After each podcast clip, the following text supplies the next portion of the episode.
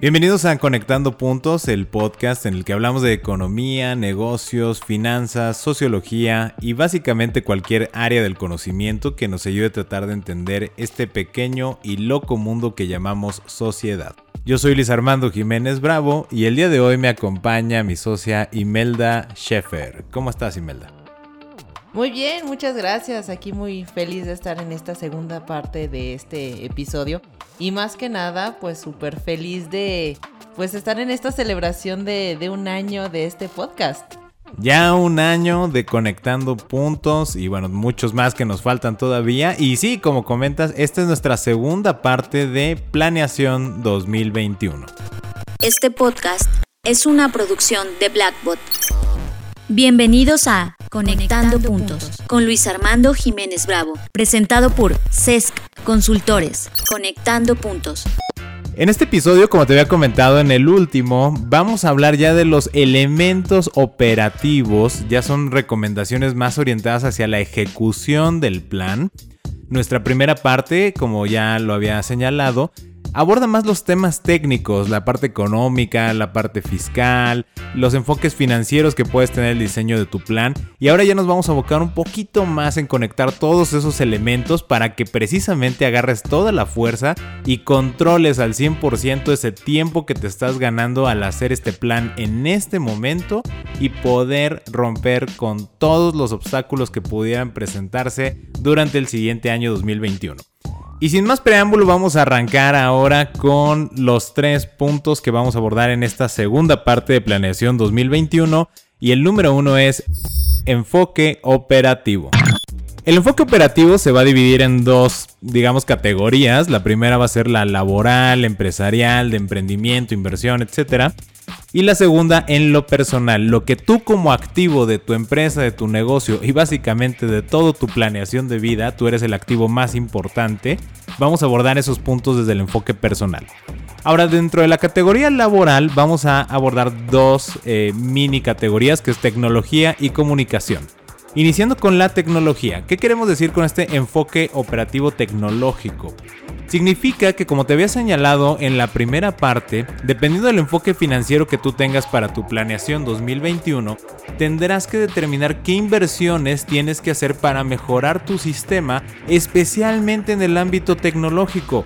Porque por más que lo querramos retrasar o que nosotros digamos, no, yo soy un pequeño negocio que vende empanadas en la esquina, a mí no me va a conectar el tema tecnológico, hoy más que nunca tienes que visualizar el incluir una transformación digital dentro de tu negocio y ver la manera de cómo te vas a meter en este mercado, aunque ahorita aparentemente no hay manera de cómo conectar estos puntos y de cómo meterte de lleno en la parte tecnológica. Esto va más allá de poner una página web, subirte a un marketplace donde ofrezcas tu producto, tu servicio. Hablamos de construir toda una experiencia de servicio o de entrega de tu producto. Es más, te lo voy a poner así. Desde cómo diseñas tu producto, tu servicio, ya tienes que incluir elementos tecnológicos. Te va a parecer absurdo, pero hablando del ejemplo de las empanadas, ¿no? Oye, si tú puedes tener un diseño padre en AutoCAD de una empanada, vas a decir, ¿de qué me va a servir? Puedes utilizarlo para optimizar cuántos te caben en una cajita, en una bolsita, eh, cuán, qué, qué tamaño de medida es el más adecuado ergonómicamente para sujetar en tu mano o el de tu consumidor. Te va a parecer, ah, ¿cómo me voy a ir hasta ese nivel? Hasta ese nivel puedes llegar, y la herramienta tecnológica que te puede dar un software para trasladarlo a mejorar esa experiencia de consumo no tiene límites. Tu creatividad te puede dar para muchísimas cosas y obviamente en función de la inversión que tú puedas hacer, ahí es donde tenemos que calibrar qué es lo que quiero lograr, qué quiero crear durante el dos mil veintiuno. De hecho, tengo dos ejemplos utilizando la misma herramienta que, bueno, ahorita se está utilizando mucho, que es el WhatsApp. No estoy diciendo que pues se utilice nada más eso, pero es una herramienta que he estado viendo que se está utilizando bastante. Uh, por ejemplo, ahora que se están haciendo las compras por internet, específicamente en Sams, luego me di cuenta que ya te dan como la opción de que puedes poner por WhatsApp, te van diciendo ya a qué hora puedes ir a, a recoger tu pedido, ¿no? Lo hacían ya por correo electrónico, pero modificaron un poquito ese esquema y ahora lo hacen automáticamente por WhatsApp. Ya sé que dirán, bueno, pues eso no tiene como que gran ciencia, pues es algo tan simple que ahora modificaron, que ahora me voy hacia el segundo ejemplo que escuché de una historia de una, una señora que hace licuados eh, y que, bueno, pues normalmente tiene como su carrito en la calle que se va moviendo. Y bueno, pues con esta parte de la pandemia, pues claro que ya no hay mucha gente afuera. Entonces empezó a darle a los clientes que pasaban, les empezó a dar su número de WhatsApp y les dijo, bueno, este, yo les puedo ir avisando por dónde voy. Y ya hasta pueden como hacerle su pedido de, ah, va a pasar por esta calle, no, que sí, este, en tanto tiempo. Ah, bueno, pues váyame, este, preparando un jugo verde o algo por el estilo. Y ya se lo iba como que preparando ya cuando llegara, aquí está. O sea, no, no era como servicio a domicilio, pero era como para ir anunciando más o menos, pues, do, por dónde iba, ¿no? Como un poquito el, el ejemplo de, de los food trucks, que también en un momento dado hacían eso de, ah, puedes ir viendo cómo, cómo lo van haciendo. Pues ella utilizó esa herramienta tecnológica, ¿no? Que es el WhatsApp. Habrá muchísimos, ya sé que ahorita estoy utilizando nada más una sola herramienta, pero creo que, pues, si nos ponemos a pensar un poquito, habrá cosas tecnológicas de fácil acceso que ya existen que podemos utilizar. No es nosotros, si, si quieren hacerlo, sí pueden como crear algo nuevo, pero si no, pues ya utilicen lo que ya está. Y qué bueno que lo mencionas, porque aquí lo que tú puedes crear es la manera en cómo estás utilizando precisamente esa herramienta. Y quiero hacer también una puntualización. Sé que ah, inicié muy agresivo con esta parte de la transformación digital, pero también no hay que olvidar que el origen de la palabra tecnología tiene que ver inclusive con la transformación de algo para facilitar una actividad. Eh, estaba siguiendo en, en Instagram a Sergio Su con su negocio Gori Gori eh, Ramen, que deseo que detone diez mil veces más y que sea el ramen más consumido en la Ciudad de México y en todo México y el mundo. Y estaba observando algo que él señalaba, ¿no? Que estaba haciendo una, un análisis de cómo todas las personas están moviendo en la Ciudad de México ahora con bicicleta, y que vio un puesto de tacos que le añadieron como este fijo en la parte trasera de la, de la llanta de la bicicleta, que literalmente es un triángulo, es una base que permite darle estabilidad a la bicicleta. Trae en la parte de atrás su ollita, ¿no? Con los tacos o la canasta, y lo que hace es que cuando se estaciona le pone ese fijo, y entonces ya te queda como si, o sea, ya te queda firme y estable la misma bicicleta para que de ahí pueda estar despachando los tacos. Entonces eso también es tecnología. Vamos, lo que quiero decir es cualquier modificación que te facilite, inclusive que no estés visualizando en este momento, es momento de que la tengas bien presente. ¿Cómo puedo mejorar el entorno desde lo más simple, como ponerle este triángulo de base a una bicicleta? ¿Cómo darle mi ubicación a las personas de confianza y que van a ser mis consumidores por medio de WhatsApp? ¿Cómo, por ejemplo, si yo soy un gran corporativo tipo Sams, una gran cadena, y que ya me di cuenta que no me pelan en los correos electrónicos? Bueno, para los que no son de México, no me pelan es como no me hacen caso por, el, por los correos electrónicos. Entonces te voy a mandar un mensaje de WhatsApp avisándote, y a lo mejor por ahí estoy notando que hay una mayor comunicación directa con, con el usuario. Y cosas tan sencillas como simplemente afinar nuestra comunicación, el estar preguntando a la gente qué te gustaría, qué dificultades has tenido, y luego utilizar todos los recursos tecnológicos que puedas llegar a tener para precisamente mejorar esta experiencia, tanto desde la generación hasta cómo haces tus pedidos de materia prima, o si estás en un servicio, cómo estás adaptando tus espacios para que tengas una mayor comodidad. Todo eso contémplalo dentro de tu planeación dos mil veintiuno. Esto ya es la parte dura de la ejecución. Ok, ya vi qué es lo que viene, ya vi qué es lo que yo puedo lograr, cuál es mi enfoque financiero. Ahora, ¿cómo voy a ejecutar eso? ¿A qué le voy a dar atención dentro del ámbito tecnológico? Con esto dicho, esperamos que te revolucione mucho el pensamiento y te emocione todavía más de lo que yo estoy en este momento, y nos vamos a ir a la parte de la comunicación. ¿Qué quiere decir esto de la comunicación? Acabo de leer un libro del cual vamos a hacer este, un episodio muy particular para reseñarlo, porque creo que tiene muchas lecciones muy interesantes para empresas creativas, que en español se llama Aquí no hay reglas, de Reed Hastings, el cofundador de Netflix, y con Erin Meyer. Básicamente lo que ellos señalan, y una de las cosas que tú puedes extraer de su lectura, es que hacen mucho énfasis en la comunicación asertiva y honesta entre todas las personas de la organización. ¿Para qué? Pues para que logremos la ejecución más ágil y sobre todo la mejora continua de viva voz de las personas que nos están observando. ¿Qué quiero señalar con esto? Que ya lo habíamos remarcado, de hecho, en, este, en varios episodios, especialmente en Fundamentos Empresariales, cuando hablamos de la parte de comunicación. Cuando las personas te ven a ti, van a notar situaciones que para ti a lo mejor ya son un estilo de trabajo, una forma de transmitir ideas, pero que no necesariamente es la mejor forma de comunicarte. Situaciones tan sencillas como, oye, si me escribes todo en mayúsculas, digo, me estoy yendo a la parte más, eh, creo que más arcaica del internet, ¿no? Cuando decían, oye, por etiqueta de correo no escribas todo en mayúsculas porque parece que estás gritando, ¿no? Pero cosas tan sencillas como, ay, bueno, mira, sabes que yo he escrito correos todos en mayúsculas y nunca he tenido quejas. Bueno, pues yo que soy de tu equipo te digo que sí, puedes llegar a tener un problema con eso. Eh, estoy hablando directamente con las personas que estamos operando, pero también internamente y contigo mismo. Síguete acostumbrando a hacerte preguntas duras. Ahorita que estás haciendo la planeación para el siguiente ejercicio, para el siguiente año, es un punto de inflexión muy interesante donde debes de hacer un recuento rápido de lo que llevas ya hecho en el año y decirte, ¿qué estoy aprendiendo? ¿Realmente dónde tengo que mejorar? Y todas esas aquellas excusas que las voy a poner de esta manera, donde decías, no, es que la economía, no es que el COVID, no, que la pandemia, no sé qué.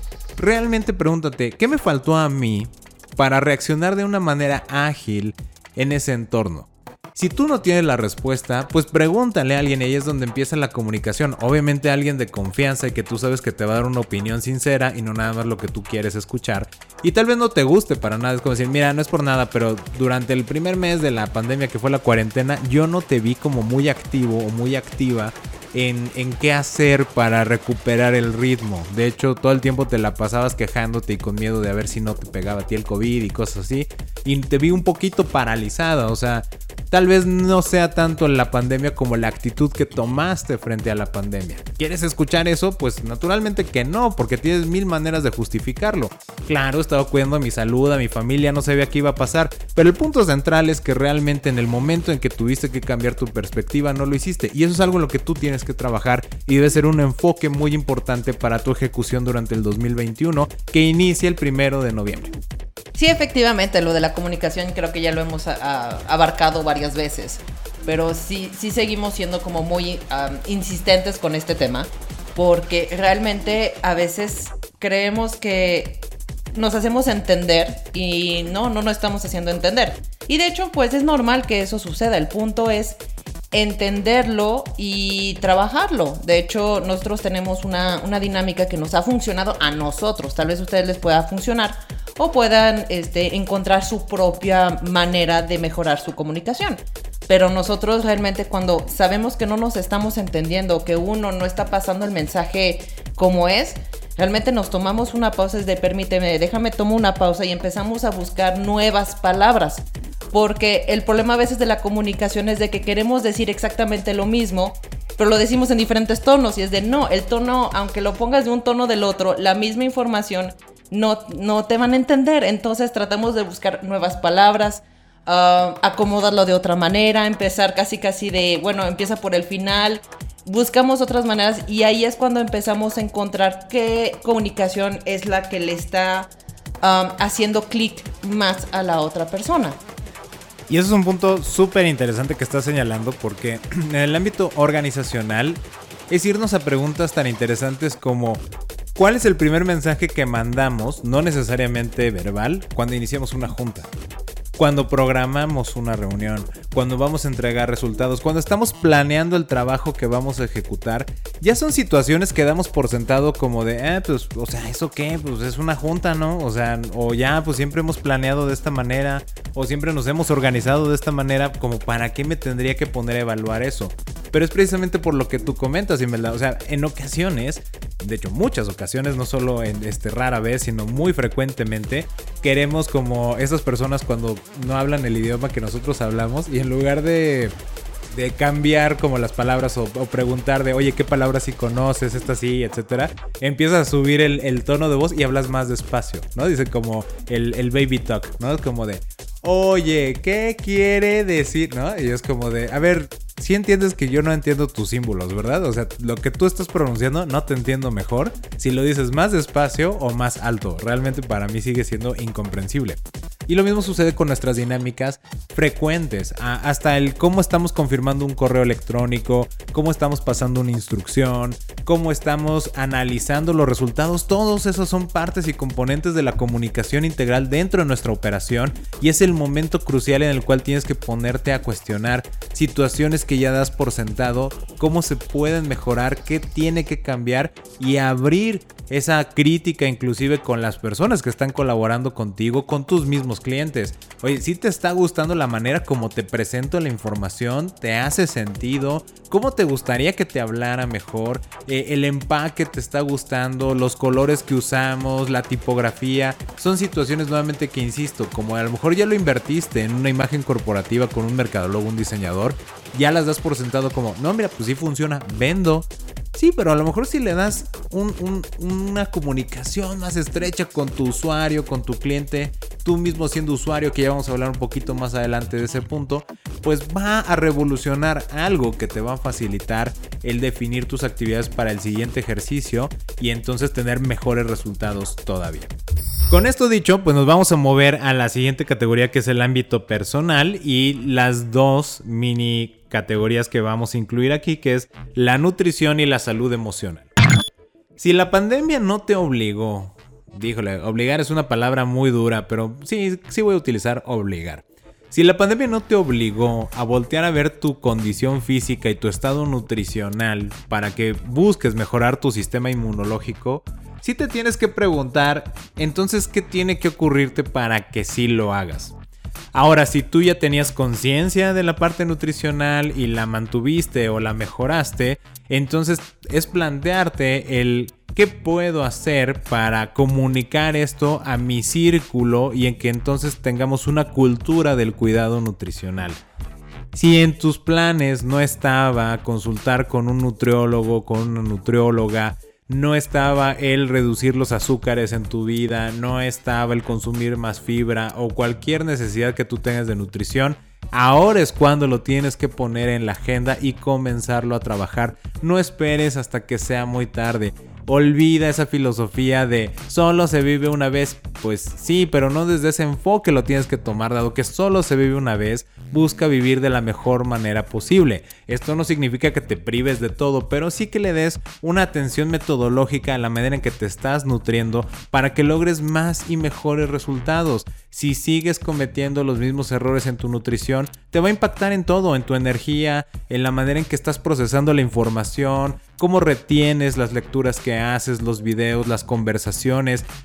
Insisto, esto es como la comunicación. Ya lo damos por sentado como de, no, pero yo así funciono bien, pero podrías funcionar mejor, posiblemente, si tienes una asesoría adecuada. Entonces, invierte tanto tiempo como recursos en mejorar tu ámbito nutricional. Y quiero insistir, si ya lo tienes, creo que tienes una fuerte responsabilidad de invitar a otras personas a que tomen conciencia. No se trata de que los apabulles, los juzgues y los critiques, sino es una invitación de, oye, te recomiendo esto, puedes intentar esto. ¿Cómo te has sentido cuando te levantas por las mañanas? ¿Duermes bien? ¿Retienes la información? Ya ni siquiera estamos hablando de que tengas cuerpo de modelo, estamos hablando de cómo te desenvuelves todos los días en tu operación diaria. Puede ser todavía mejor si cambias estas situaciones. ¿Cómo te sientes hormonalmente? La nutrición tiene un gran peso en la parte hormonal e insisto, tendemos a dejarlo olvidado como, no, pues es que así siempre he sido y pues me ha funcionado.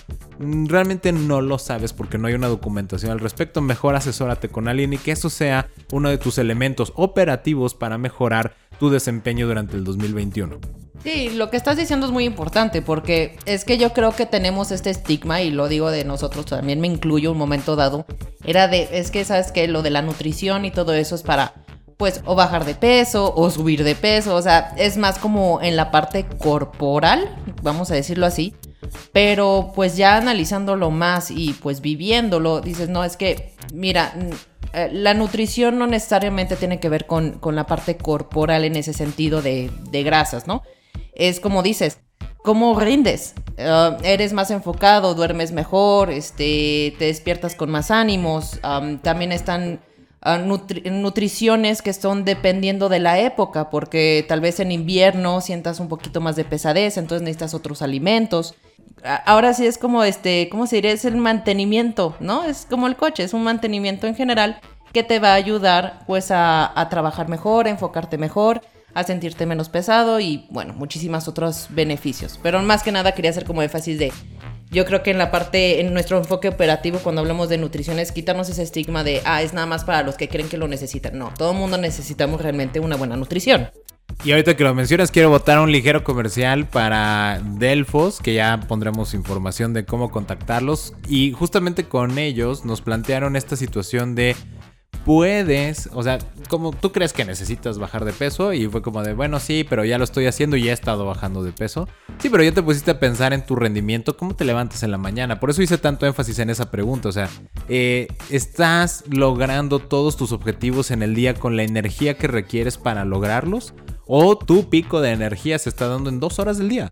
Y después las otras veintidós horas pues realmente ya no estás produciendo, y hay maneras que en función de tu nutrición puedes lograr eso, y naturalmente va a llegar a impactar en la parte del peso y demás y, y la parte estética y muchas otras cuestiones, pero aquí el enfoque fundamental es cómo me desempeño, cómo mi, mi avatar, como dice Fernanda Rocha, que me encanta ese, ese concepto, Fernanda de Blackbot, un gran saludo a toda la familia Blackbot.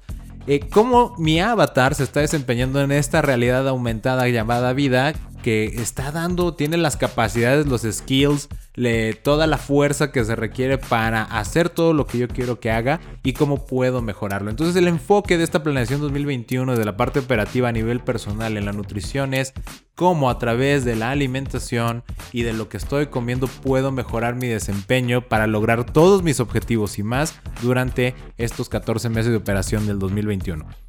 Ahora nos vamos a la siguiente categoría, que es la salud emocional, súper importante. Así como estamos cuidando la parte física, corpórea y el funcionamiento interno de los órganos, esto de la pandemia nos enseñó que hoy más que nunca necesitamos psicoterapeutas capacitados y profesionales, porque botaron muchas situaciones que se estaban eludiendo a través de la convivencia fuera de casa, a través de pues no estar confinados, de no estar encerrados. Lo vimos con la reacción que tuvo la gente apenas cambió el grado de emergencia y todo el mundo ya estaba desesperado por salir, porque a veces esas conversaciones internas, la manera en que lidiamos con el estrés, con los estímulos que nos llegan del exterior, esos mensajes, llamadas, la relación que tenemos con las personas, al no saberlas procesar de una manera adecuada, terminan por limitarnos y crearnos niveles fuertísimos de ansiedad que se van a manifestar en conductas de alto riesgo, como el ya salir a la calle e irme a un restaurante porque ya no, ya no puedo estar encerrado, ya me urge irme a una fiesta, ya quiero ver a la gente,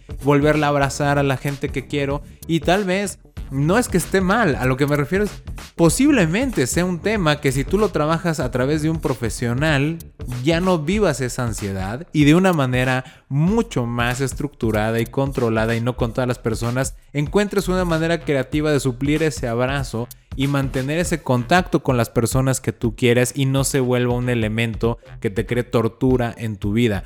Insisto, creo que hoy más que nunca, gracias a esta parte que nos reveló la pandemia, sí, ya lo he mencionado muchas veces, muy trágico en el tema de lo que ha provocado, pero también si cambiamos la perspectiva hay que ver las cosas buenas. Si me está reflejando esto en lo que tengo que mejorar, es mi responsabilidad mejorar.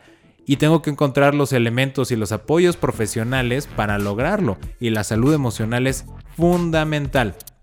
Si yo no estoy bien en el procesamiento del trabajo bajo presión, en la búsqueda de mis objetivos, créanme, la manera en que nosotros vemos, si tenemos miedo a vender, si tenemos miedo a cobrar, si tenemos miedo a conocer personas nuevas, a levantar el teléfono, a mandar un mensaje, si dudamos de nosotros mismos al momento de ofrecer nuestros productos o servicios, todo eso se relaciona también con nuestra salud emocional y obviamente nos va a limitar en largo plazo. Vamos a dudar de nuestras capacidades, de lo que podemos lograr, y ¿saben qué sucede con eso? Afecta nuestra planeación dos mil veintiuno, porque entonces los objetivos que pudiéramos plantear al nivel real terminamos reduciéndolos porque tenemos un bajo concepto de lo que nosotros ofrecemos, de, de la calidad en general como personas que tenemos, y eso es donde es importante que lo abordemos ahora que es tiempo, en esta planeación dos mil veintiuno, atender nuestra salud emocional para que no seamos nuestro principal obstáculo para lograr nuestros objetivos. Objetivos.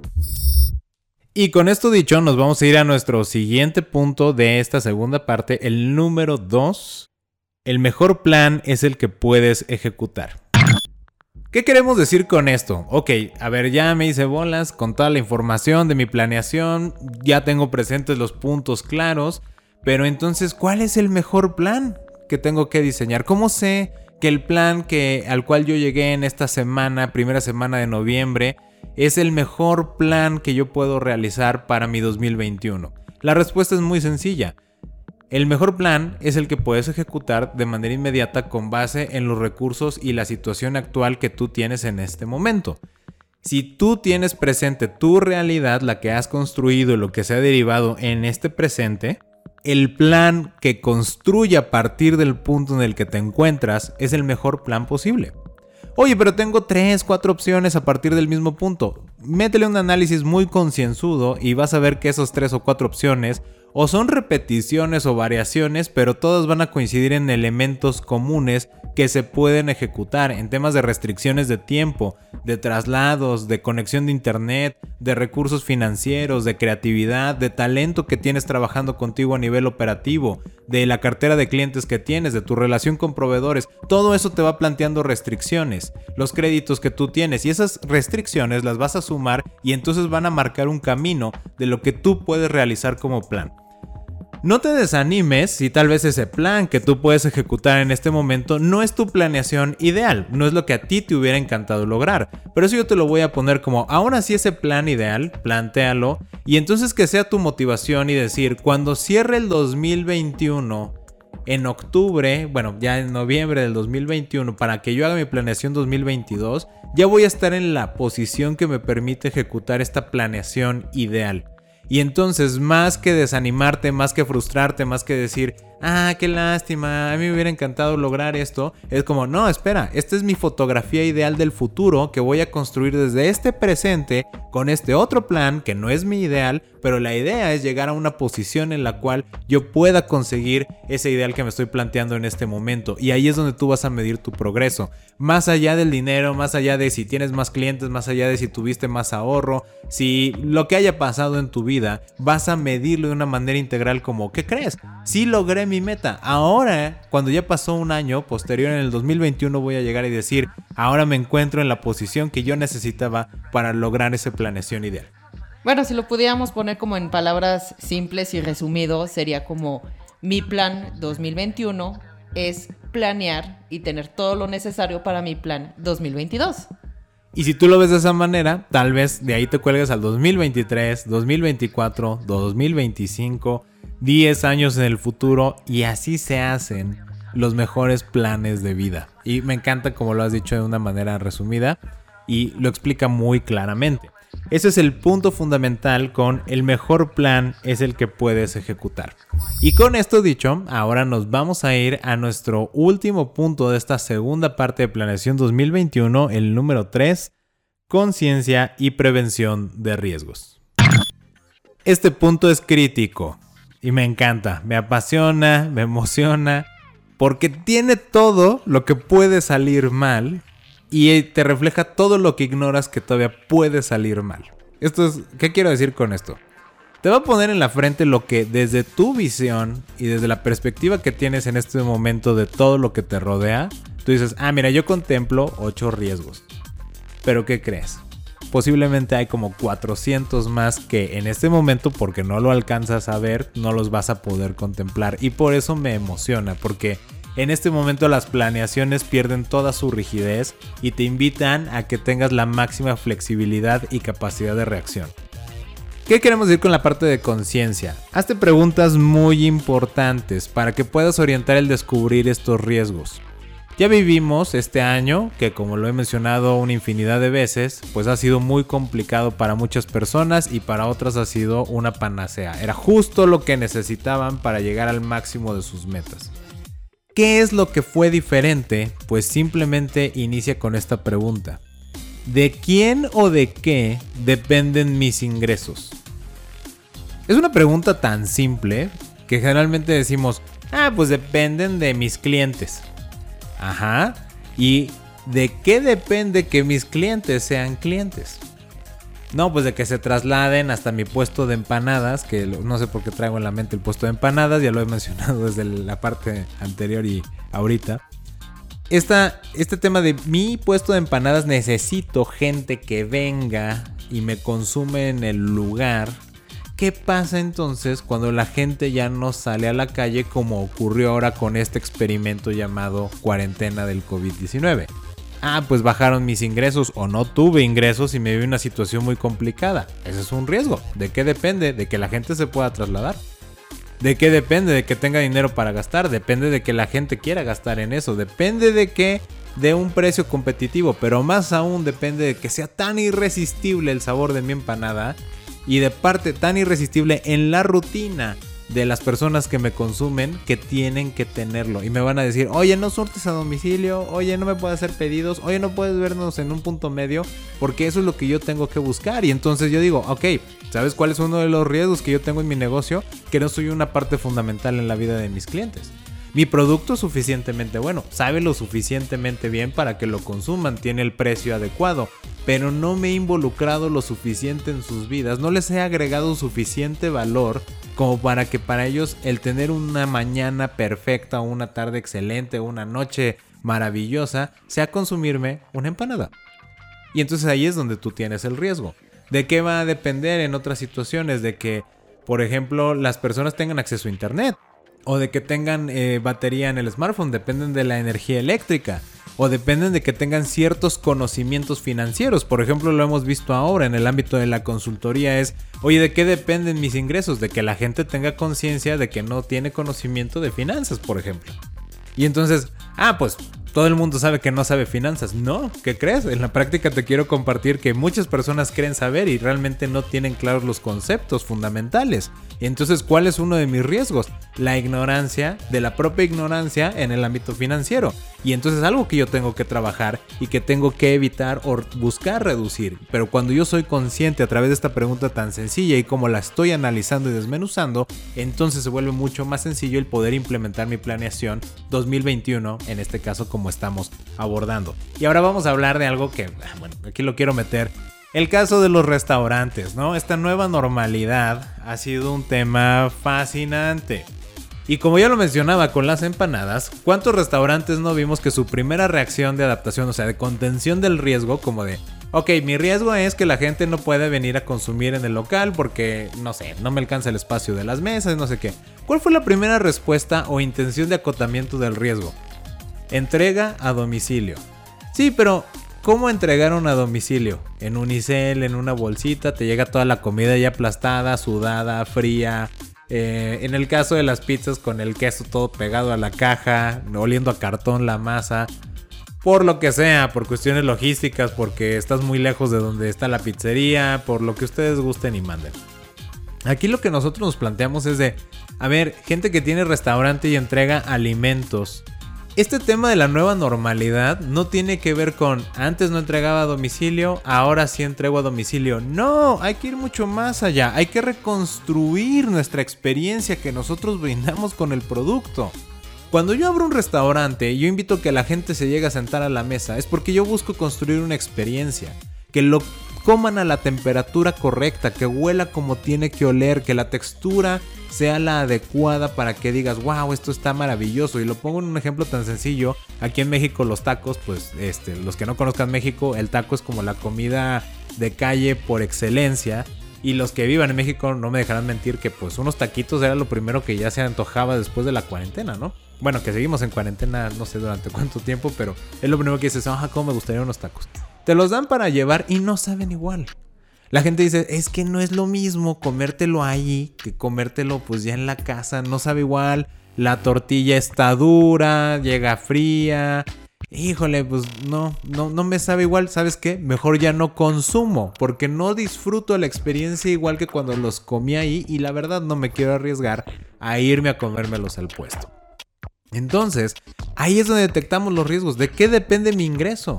Pues de que la gente cuando recibe la comida en el sitio la disfrute igual que cuando estaba comiendo en el puesto, en el restaurante, en la mesa y con el servicio. Y aquí nos voló un tema de, este, de, de ideas, ¿no? Es de, oye, ¿y por qué no cambias el menú, por ejemplo?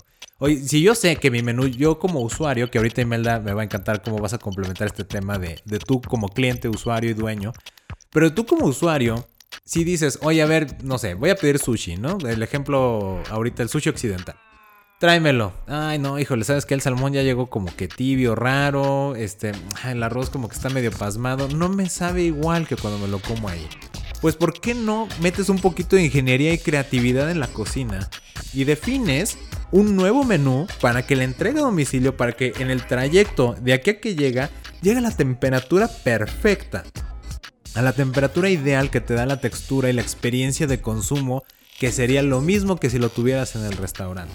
O número dos, dale recomendaciones a tu usuario de cómo darle una recalentada, una enfriada o lo que sea correspondiente siguiendo las normas de salubridad y de sanidad, para que entonces pueda volver a tener su experiencia igual. Y aquí lo quiero conectar con Volver al Futuro dos. Sí es la dos, ¿verdad? Cuando eh, de hecho van al futuro, ¿no? Sí, cuando van al futuro efectivamente es la dos. Que él se ve cuando ya están en la casa toda futurista y sacaron una pizza congelada que era una, como, no me acuerdo si le decían congelado deshidratada o congelado deshidratada, que era una mini cosita. Y la meten a lo que asumimos que es un microondas, lo meten en un horno, la calienta y sale perfecta. O sea, es como de wow, como si lo hubieran sacado del horno de la pizzería en ese momento y te la estuvieran sirviendo. Eso es la redefinición de la experiencia de consumo. Cuando yo lo voy a entregar a domicilio, no se trata solo de trasladar la comida de un lugar a otro. Se trata de que la persona cuando lo recibe, la experiencia, la temperatura y todos los elementos que ya mencioné, le saben maravillosamente bien, exactamente como le pudo haber sabido en el lugar. Eso yo no he notado, pero si ya saben de alguien que sí lo está haciendo o de un grupo de, de centros de alimentos que lo estén manejando, por favor díganos, porque hemos buscado, hemos observado y analizado y no hemos visto que nadie esté metiendo mejoras en la experiencia de consumo de la entrega a domicilio. Sí, efectivamente, cuando estábamos hablando de eso, de hecho, hasta nos apasionamos mucho y estábamos hasta enojados, ¿no? Decimos, bueno, es que dentro de todo um, tenemos una oportunidad de, de revisitar las, las cosas, ¿no? O sea, reinventar, redefinir, uh, si quieren la palabra innovar, creatividad, o sea, todo lo que quieran, pero es como hacer las cosas de una manera diferente. Sobre la comida a domicilio dijimos...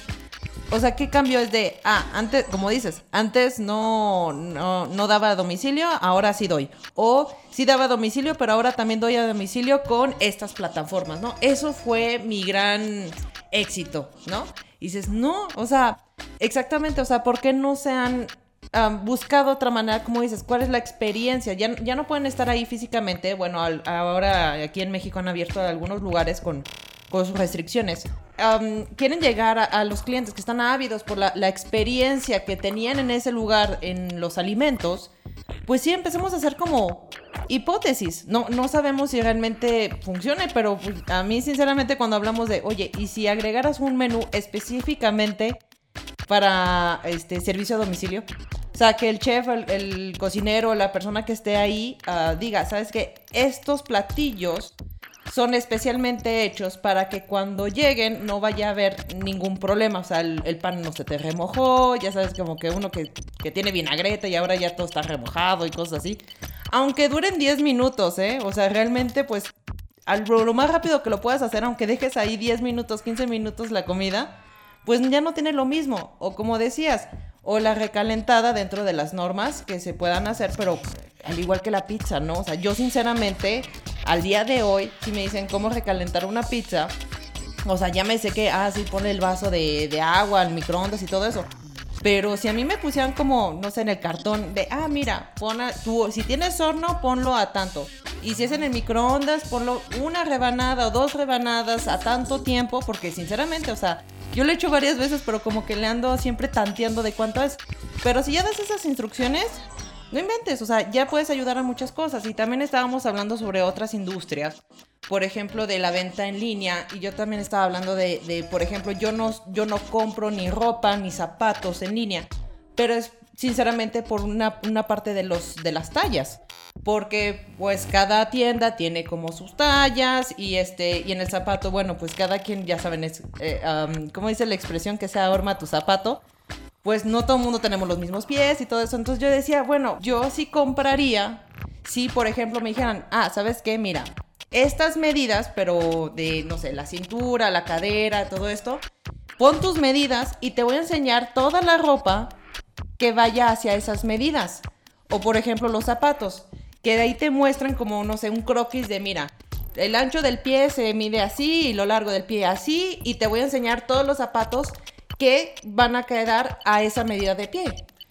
Que ahí justamente lo relaciono con el tema. ¿Cuál es el riesgo para que yo siga vendiendo zapatos en internet? La gente ya no se los puede probar y ya no tengo la tienda abierta, me sale muy caro, la renta no la puedo pagar. Entonces, ¿cómo le voy a hacer para vender zapatos? Está súper horrible la situación. Y dices, oye, es que el riesgo no es que la gente no pueda ir a tu negocio. El riesgo es que la gente ignora cómo medir su pie para saber exactamente qué tipo de zapatos sí le pudieran quedar. Y sabes que tú eres el especialista en zapatos. Tú sabes cuando, aunque diga ahí un número, aquí voy a hablar de medidas en México, ¿no? Un cuatro, un seis, un siete o el número que sea, tú sabes qué hormas estás utilizando, tú sabes para qué tipo de pie puede quedar. Y si eso le metes un poquito de ingeniería en reversa y hacer las medidas como lo señalas ahorita, de a ver, aquí te va tu croquis, mídete así, así y así. Mete las especificaciones y te van a salir todos los tipos de zapatos que tenemos, ya no importa si son deportivos, si son de vestir, etcétera, que pueden quedar con estas especificaciones. Y entonces hay una garantía de al menos un, más de un noventa por ciento de que sí te van a quedar, y yo ya programo.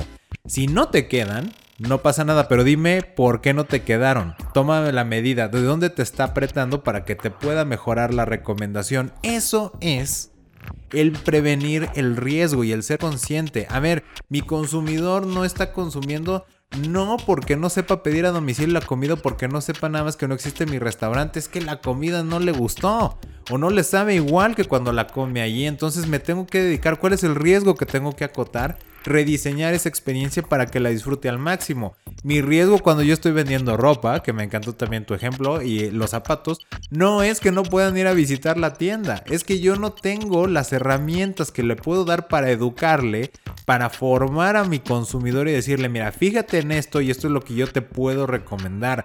Estamos en una etapa súper emocionante en la entrega de servicios y de productos, porque hoy más que nunca el principal riesgo que tenemos que acotar es la ignorancia de nuestro consumidor para saber exactamente qué pedir.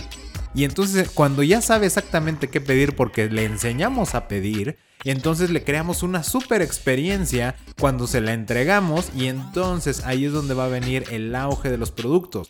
Ahorita Amazon, por ejemplo, se está concentrando en entregar diez mil veces más rápido. Pero lo que no está considerando en esa entrega de mil veces más rápido es que uno de sus principales riesgos va a ser la saturación de consumo. El principal riesgo que va a tener que acotar Amazon es, ya no solo se trata de que te diga qué te puede quedar, oye, otros usuarios han buscado esto, otros están recomendando esto, no. Es decir, oye, ¿y ahora dónde voy a almacenar lo nuevo que compro? O lo que yo ya quiero sustituir, ¿dónde lo voy a disponer? Y entonces Amazon va a tener que abrir una plataforma de economía circular, si la quiere llamar de esa manera, donde toma tus artículos que tú ya no quieres y los va a reutilizar, o te pone un enlace con el proveedor que sí los compra o quien quiere comprar segunda mano. Puede abarcar un marketplace mucho más grande, así que si estás escuchando esto a alguien de Amazon, ahí tienes una vista. Ojalá ya lo tengan en su planeación estratégica del siguiente año, es algo que pueden hacer. Y si tú le quieres ganar la patada de esos lugares, cualquier modelo de negocio que tenga que ver con bienes que se pueden utilizar de segunda mano, pues tienes un área de oportunidad interesante en ese sentido. Y más que nada yo creo que, o sea, cuando estábamos hablando de esto, yo le decía a Luis, es que fundamentalmente se están pasando una regla, este, ahora sí por el arco del triunfo, por decirlo así, no están haciendo caso a una regla que es, tú sé tu propio cliente, tú experimenta lo que se está viviendo. Entonces, o sea, yo en lo personal, si yo tengo, por ejemplo, una pizzería y digo, bueno, ¿sabes qué? Tráeme la pizza y, o sea, veo lo que, o sea, lo que decías de que todo se, se pega este, después de un cierto tiempo y todo eso, realmente pues ahí es cuando puedes notarlo. O sea, como mucha gente se puede quejar, pero seamos sinceros, no todo mundo se queja. Los clientes que se quejan son los que realmente les interesa que, que evolucionen y quieren este, realmente pues ayudar quejándose. A uno pensaría, no, la gente nada más se queja de todo. No, no estamos hablando de las Karens ahorita, que se está hablando mucho de eso. Estoy hablando de la gente que genuinamente te dice, oye, ¿sabes qué? Algo estuvo mal. Y muchas personas no se van a quejar y van a preferir consumir a otro lado. A lo que refiero es de que si tú tienes esa misma experiencia, pues vas a saber cómo recomendar, vas a saber de, oye, ¿qué podría hacer? Y empiezas a hacer experimentos, empiezas a hacerte preguntas de, oye, ¿cómo le puedo hacer para que este, no necesariamente de, ah, de entregar en menos de diez minutos, es no. Si la entrega este, supera los veinticinco minutos, ¿cómo puedo asegurar que el queso no se quede pegado ahí? Ah, pues no sé, pongámonos, este, no sé, un, un papel especial, este, y así no se queda pegado. Yo no sé, o sea, es experimentar. Pero a lo que refiero es de que lo importante eh, y el fundamento es, es eso. No sé si, bueno, algunos de ustedes que conozcan uh, el programa de Ramsey cuando va a los restaurantes, una parte que a mí me encantaba era la parte como casi casi final, en que cuando hace su menú le dice a todo mundo, pruébenlo. Desde antes yo ya decía, este, le decía a Luis, estoy segura que muchas um, personas que están en, en el ámbito de los restaurantes no, no han probado, o sea, no les han dejado probar lo que están este, ofreciendo, porque hasta puedes hacer una recomendación y no sé, es de, ah, sí, el pollo está muy bueno. Ah, sí, ¿por qué? Porque tiene estas hierbas y todo eso. Ah, ok, no, me estás leyendo el menú, me estás diciendo qué es lo que tiene, pero no me puedes decir... ¿Sabes qué? Lo, estos medallones son más jugosos que la pechuga de, eh, de, de pollo, ¿no? Por decir un, un ejemplo. Entonces, o sea, viendo, cuando ven ese programa es padrísimo porque eso es lo que normalmente se debería hacer para dar este... Ahora sí, algo que a mí me pasó en, en lo personal. Cuando yo estaba trabajando en un hotel de la cadena Starwood, que bueno, pues ahora ya es Marriott. Y bueno, cuando yo llegué, una de las cosas era este, conocer las habitaciones. Entonces subíamos, bueno, éramos como los grup- el grupo de los nuevos, entonces subíamos a las habitaciones y no es de nada más abrir la puerta y ve y ya este, salten, ¿no? Era de entren, toquen lo que quieran, siéntense en la cama si quieren, acuéstense en la cama, este, toquen, este, no sé, el, el control remoto. Imagínense que ustedes fueron un cliente, entonces veíamos todo, veíamos por los tipos de categoría de, de, de habitación, hasta veíamos dónde se prende la luz, ¿no? Porque hasta ese tipo de cosas nos puede pasar, que nos llamen y es de no encuentro dónde se prende la luz. Entonces ya sabemos exactamente dónde, ¿no? Y aparte de eso, nos daban la oportunidad de quedarnos una noche en una de las habitaciones. Entonces era para que tuviéramos toda la experiencia. Claro, con sus restricciones, por supuesto, no, no podíamos este, vaciar el minibar, por decirlo así. O bueno, si uno quería, pero bueno, lo tenías que pagar. Pero a lo que me refiero es de que gratuitamente nos dejaban este, pues sentir lo que eran las almohadas, sentir lo que eran las toallas, sentir lo que era bañarse ahí, ver la televisión. Entonces, ¿eso qué es lo que nos ayudaba? Nos ayudaba que cuando un cliente tenía alguna duda sobre una parte de la habitación, nosotros ya lo conocíamos, porque ya sabíamos o lo podíamos recomendar cuando nos decían, oye, ¿cuál es la diferencia entre esta habitación y esta habitación?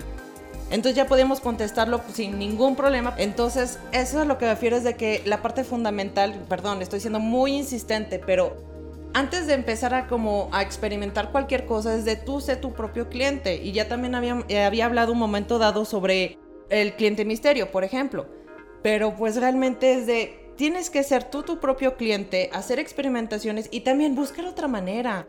O sea, realmente es que nos dio tanto coraje cuando estábamos hablando de eso, del, del, del envío a domicilio, y dijimos, o sea, realmente esto fue tu, tu, gran, tu gran parte de, de, de desarrollar tu empresa, de poner este, ahora la comida en unicel, o a lo mucho en cartón. De adaptación a la nueva normalidad. Ajá, eso es tu adaptación, ¿en serio?